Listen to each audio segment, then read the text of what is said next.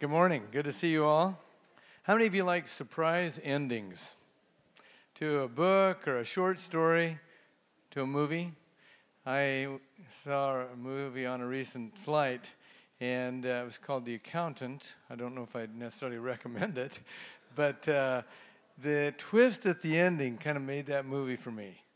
Some of the some of the movies over the years that have been classics, I think, are The Sting Robert Redford and Paul Newman, or The Shawshank Redemption, or what about in the Star Wars series in The Empire Strikes Back when Darth Vader reveals his identity to Luke Skywalker?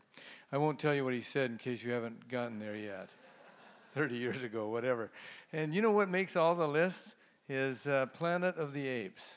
Is a surprise ending movie. I, I never never saw that one. Okay, but anyway, uh, that last week of Jesus' life before the crucifixion, when he came into Jerusalem on Sunday, what we now call Palm Sunday, they were waving palm branches and placing them and their garments in the road before him and just praising him to great acclaim.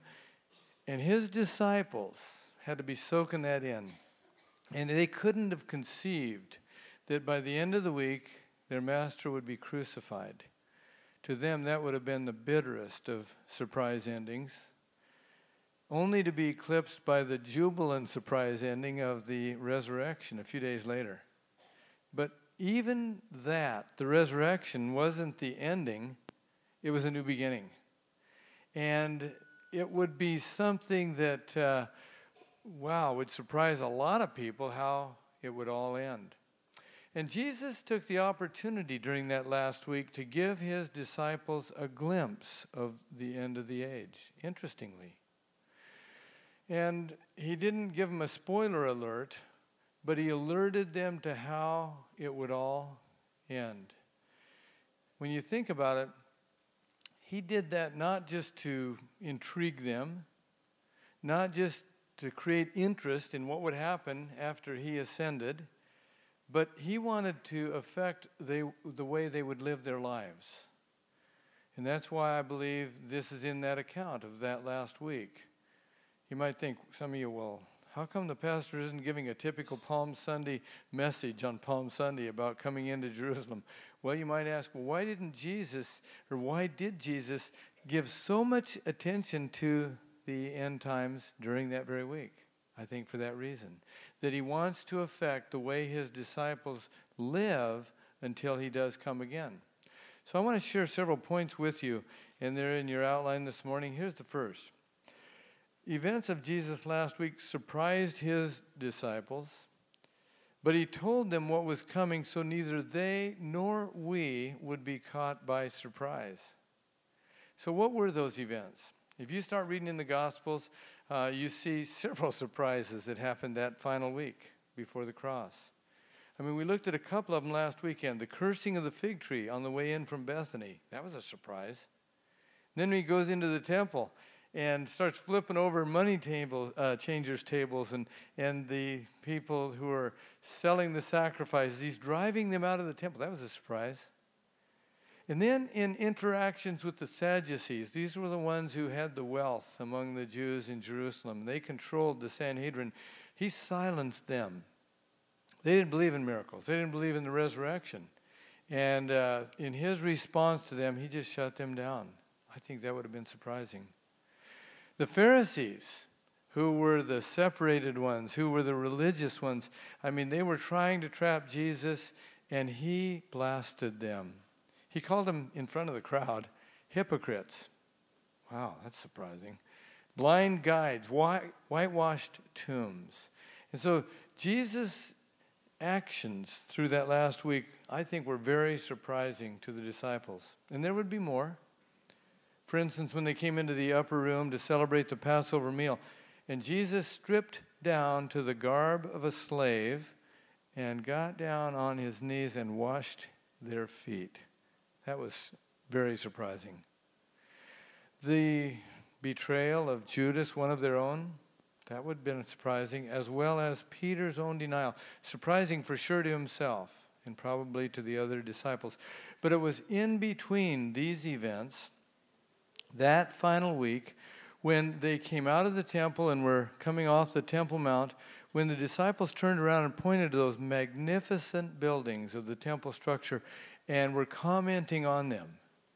And Jesus said, Not one stone of these will be left on another, but they all be torn down.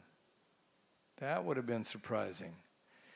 And then in verse 3 of chapter 24, says, As he was sitting on the Mount of Olives, the disciples came to him privately, saying, Tell us, when will these things happen? And what will be the sign of your coming and of the end of the age? There were actually three questions in that question. When will these things be? When will this temple that Israel glories in be torn down? That was inconceivable to them, by the way. Are you kidding? And then, what will be the signs of your coming and of the end of the age? And in the verses that follow in that entire chapter, we see all of those being answered. The thing is, they're kind of woven together, and scholars have attempted to pull them apart and to see exactly what Jesus meant about each one. But all those elements are present, and uh, you can see, for instance, Jesus talks about Jerusalem being surrounded. This and other gospels depict uh, the legions of Rome coming, as they did in 70 AD, and destroying the city and the temple. But there's also much in here that relates to his second coming and to the end of the age. And his message to them, and I think to us, is don't let anyone mislead you. He talked about false messiahs who would come in his name, claiming to be the Christ. He talked about wars and rumors of wars, famines and earthquakes. Well, you know, I've been uh, in the church for many decades now, and it's really interesting to hear all the prophecy teachers through the decades coming along and pointing to current events wars, rumors of wars, famines, earthquakes, and there are, there are a number of them, and they've been increasing, and tying that right to Scripture. And uh, we have to be careful not to be led by that because many have actually affixed dates to the return of Christ. And that's not a wise thing to do. Jesus said these are merely the beginnings of birth pangs. He said there would also be tribulation, that his disciples would be given over to persecution, and he said they'll kill you. And we woke up this morning to news of the suicide bombers in Egypt, and uh, many of our brothers and sisters killed today in Egypt. That's been happening continually uh, through the centuries, and that has also uh, increased very much in these last days. But to make predictions of dates or of fixed times, not a good idea. In fact, if you look at the prophecies that have been made by teachers over the last several decades, most of them have been wrong. But it doesn't seem to phase them. They'll just come up with new newspaper articles and, and take those same scriptures and uh, reinterpret them and uh, move on. Jesus gives this warning, verse 37, chapter 24. He says, For the coming of the Son of Man will be just like the days of Noah. For as in those days before the flood, they were eating and drinking, marrying and giving in marriage, life was normal, until the day that Noah entered the ark, and they did not understand until the flood came and took them all away, so will the coming of the Son of Man be. Therefore, be on the alert, for you do not know which day your Lord is coming. So, the Lord didn't want us to focus on dates and wild predictions. Instead, He gave us a mission to accomplish then and now. And so, the disciples of Jesus' day had to be surprised by the frightening nature and scope of that mission. I mean, he talked about natural disasters, he talked about human opposition and violence, he talked about the sun and the moon being darkened and stars falling from the sky. Nuclear warfare? Maybe. Uh, a bit speculative, but something is happening toward the end of the age. And then he says this in verse 12 because lawlessness is increased, most people's love will grow cold. But the one who endures to the end, he will be saved. And it almost appears that if you can just hang on to your faith, then that's the goal. But it really isn't. No, because he gave each of us and his church an assignment, and we see it in verse 14. Jesus said, This gospel, this good news of the kingdom, shall be preached to the whole world as a testimony to all the nations, and then the end will come. Now, put yourself in the sandals of those first disciples. How would they understand that? That this gospel of the kingdom shall be preached in the whole world. What would that have represented? Well, they would have understood the, the word world in their language to mean the inhabited earth. And in their minds, they'd heard about places as far east as India and to the west as far as Spain. I mean, the Apostle Paul wanted to get to Spain in their day. Uh, King Solomon had a fleet of ships that were merchant ships, and they would make it all the way across the Mediterranean to Spain a thousand years before. So they knew that, wow, that world is really big. And then it says, to all the nations. The word ethne, ethnos, and that means every people group with all, within all those countries that are united by a common language or geography or culture. It's like, wow, that's an impossible task. Can you imagine? I mean, how, they, how could they possibly wrap their minds around that? Do you expect us to do this, Jesus? And it would have seemed like unbelievable. Well, the disciples of Jesus, they had to be surprised by the frightening nature and scope of the mission, and many today are surprised to learn of its progress and imminent success. That's really what I want to share with you about today. But let's start with those disciples. It was a huge challenge. How would they go about it? Well, they didn't do anything for a time. You read the book of Acts, and they were kind of content to stay right where they were in Jerusalem. But it took persecution to drive them out as they began to share the gospel as they went. Now, we know that Eddie would go. Well, the disciples did go. And in fact, we have a little bit of a map to show you that. Um, here's what happened Mark, he goes down to Egypt, and uh, James, he goes over to Spain. Peter to Rome. John up to Ephesus in Asia Minor, and Philip as well. And then Andrew made it clear up to the Caucasus Mountains. Bartholomew and Simon to Persia, and James the Just down to Saudi Arabia, and Thomas all the way to India. In fact, there are memorials today in India uh, commemorating his ministry among them there.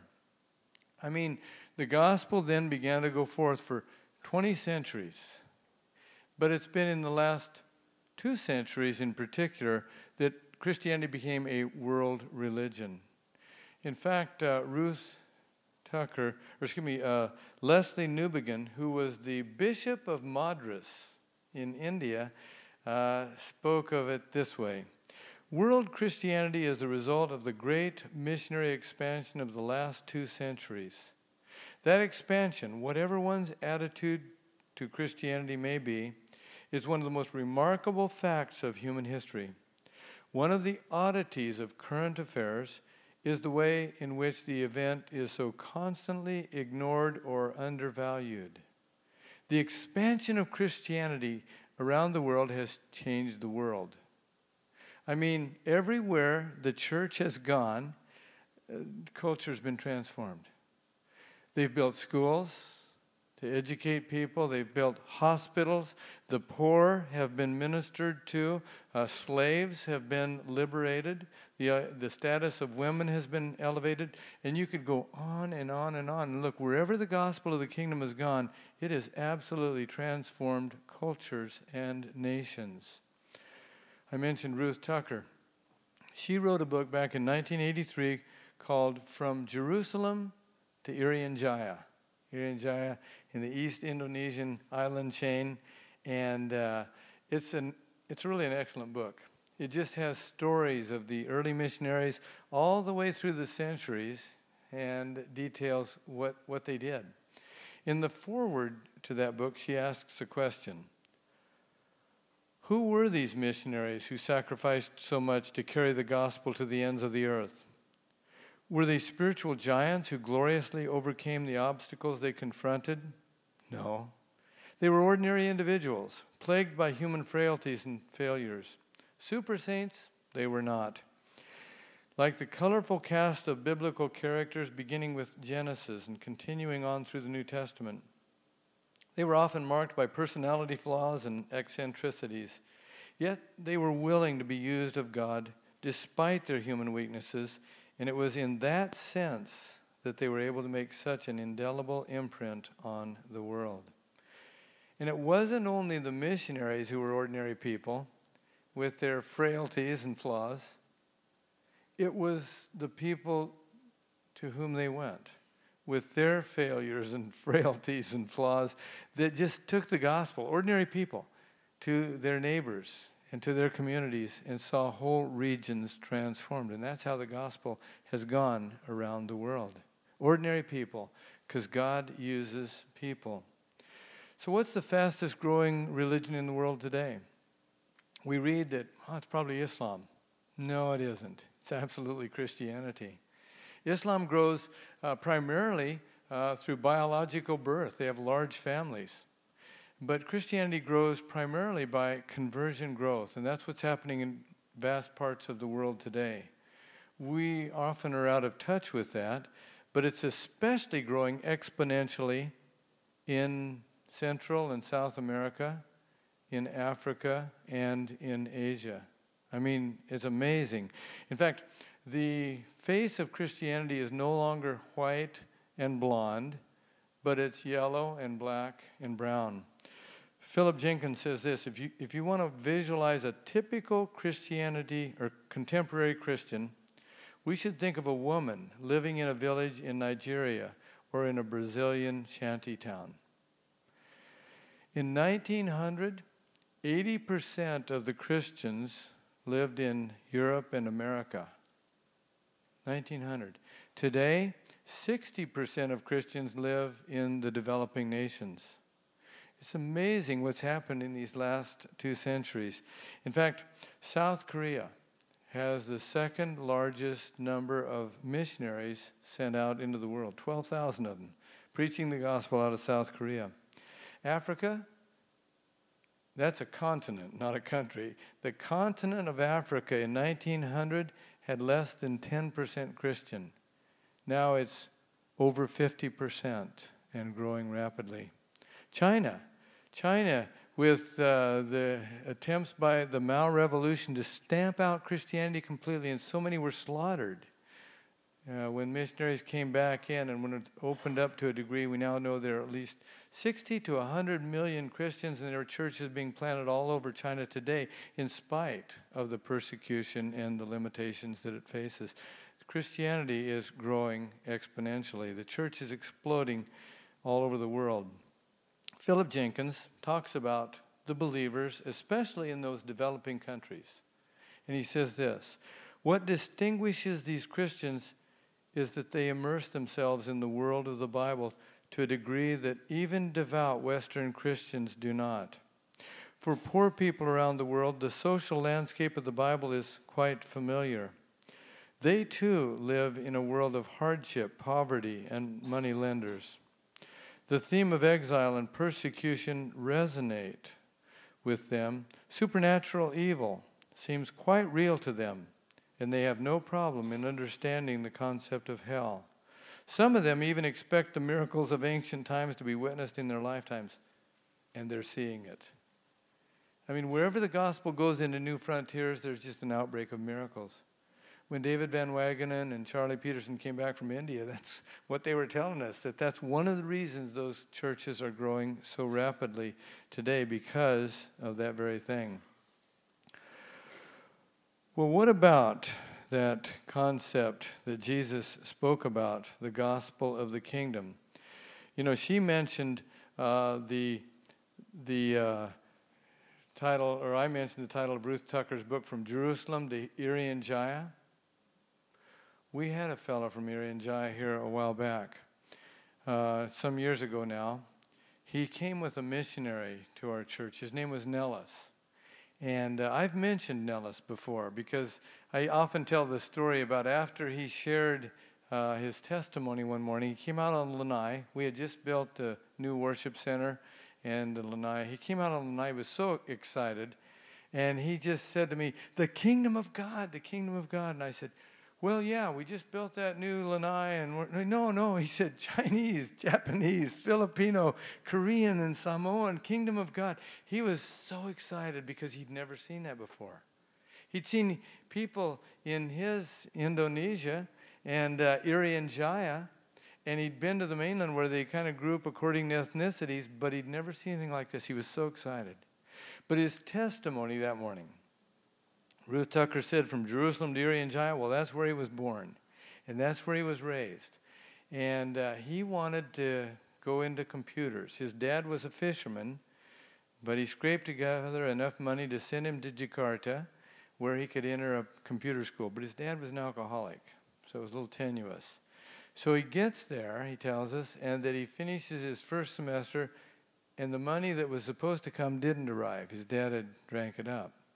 And so he said, I went into the president's office of the college and told him, I don't have any more money to continue, but I'm sure it will come.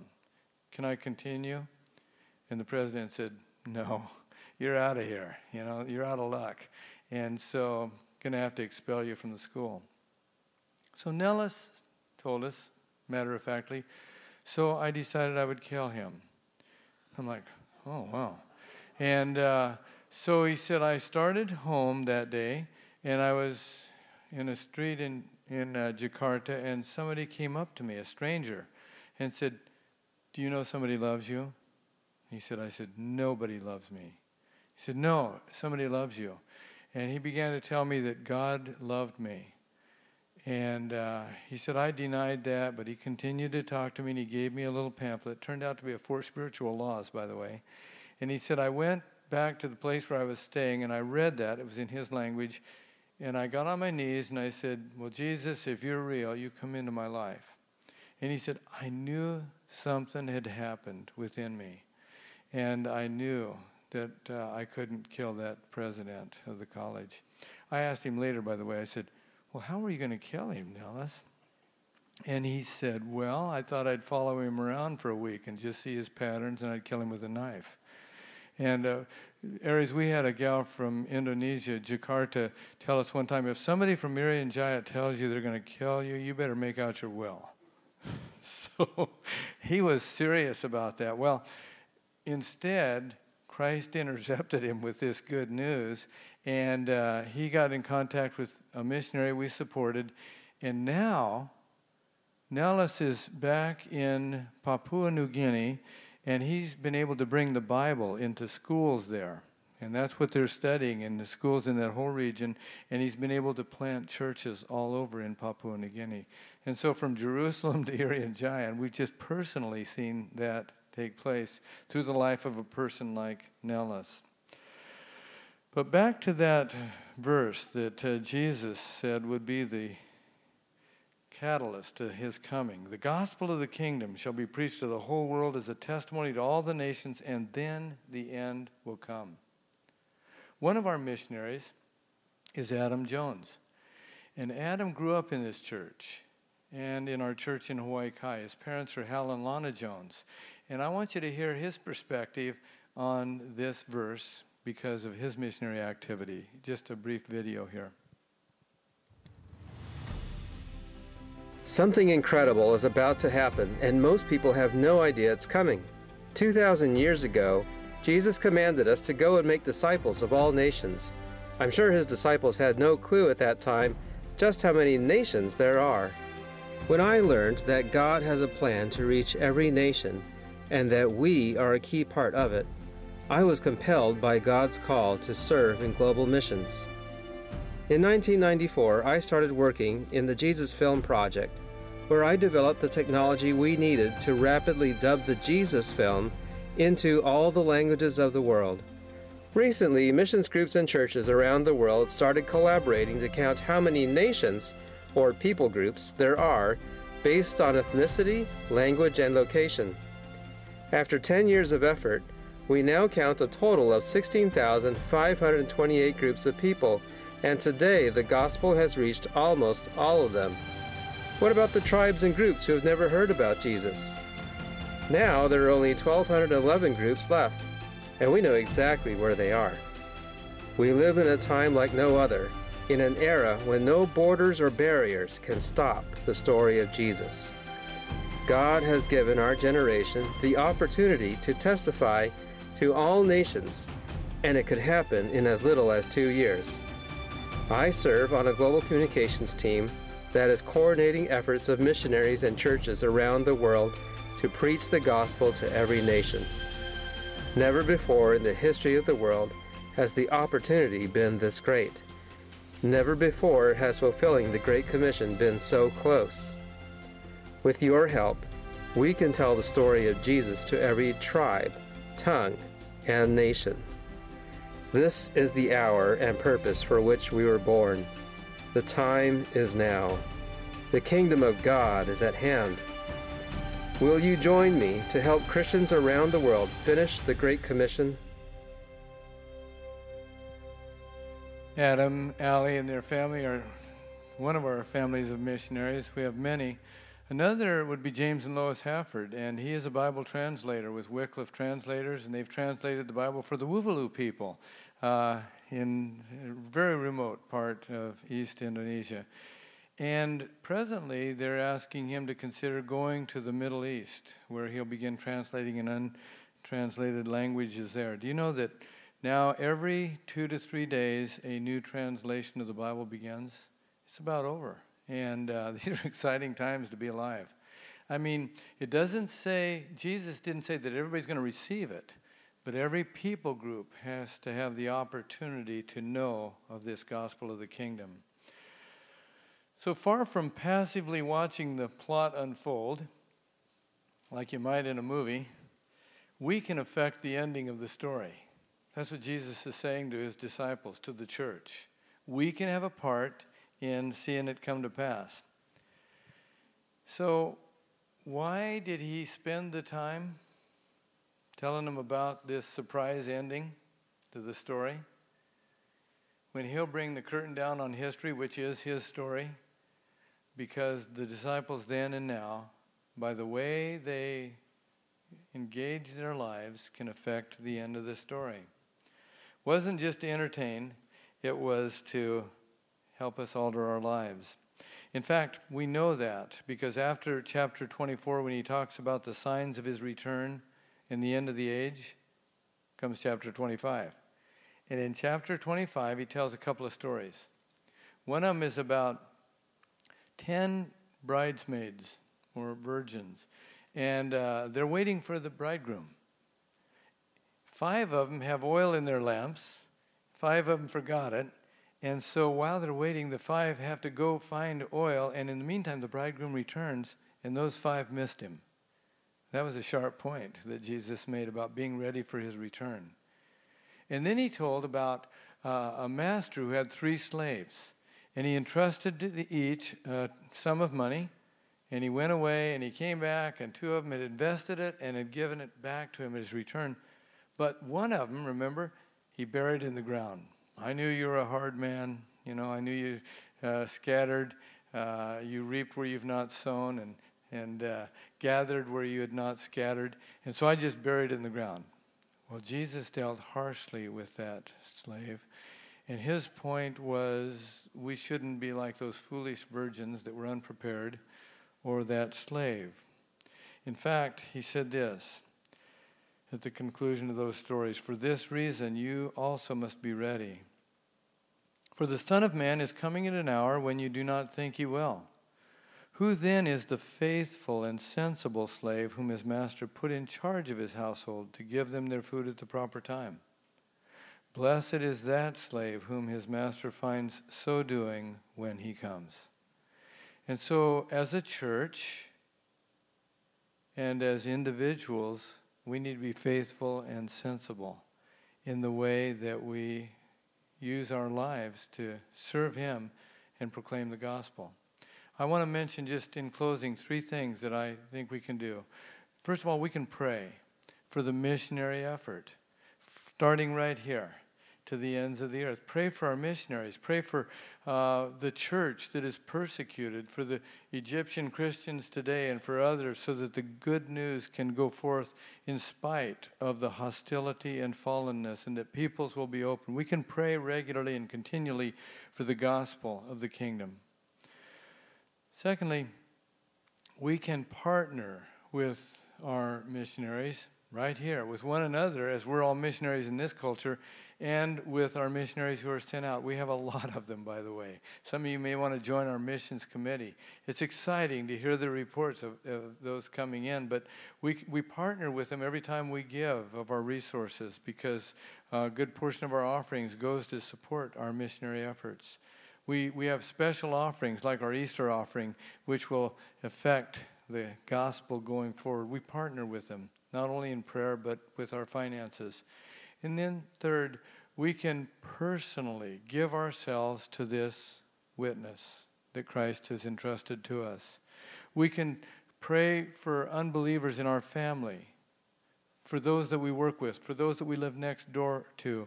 We can uh, build relationships with them and cross those bridges of that relationship by telling them our story telling them how Christ has made a difference in our lives, inviting them to an Easter service, uh, just reaching out continually and consistently with love and kindness to people that haven't yet known or found the Savior. That's what Christ calls us to do because one of these days, it's all going to end. And uh, the last person is going to get saved before Christ returns. And we want the ending to be a wonderful surprise to everyone that we can reach before He comes. Let's bow for prayer. Lord, we're so grateful for this gospel of the kingdom that has reached us because someone was faithful to share this good news and to take a risk. And Lord, we want to be those people. We want to be that generation that anticipates your return and lives in light of it. And Lord, I pray even this morning for anyone among us that hasn't yet come to know you, that this would be the day, that this would be the season that she or he would say, Yes, Jesus, I'm through living for myself. I want to live for you. And I want to make my life count for eternity. So, would you move in that person's life this season, in each of our lives? As we recommit ourselves to this gospel of the kingdom and living for you. And I pray this in your name, Jesus. Amen.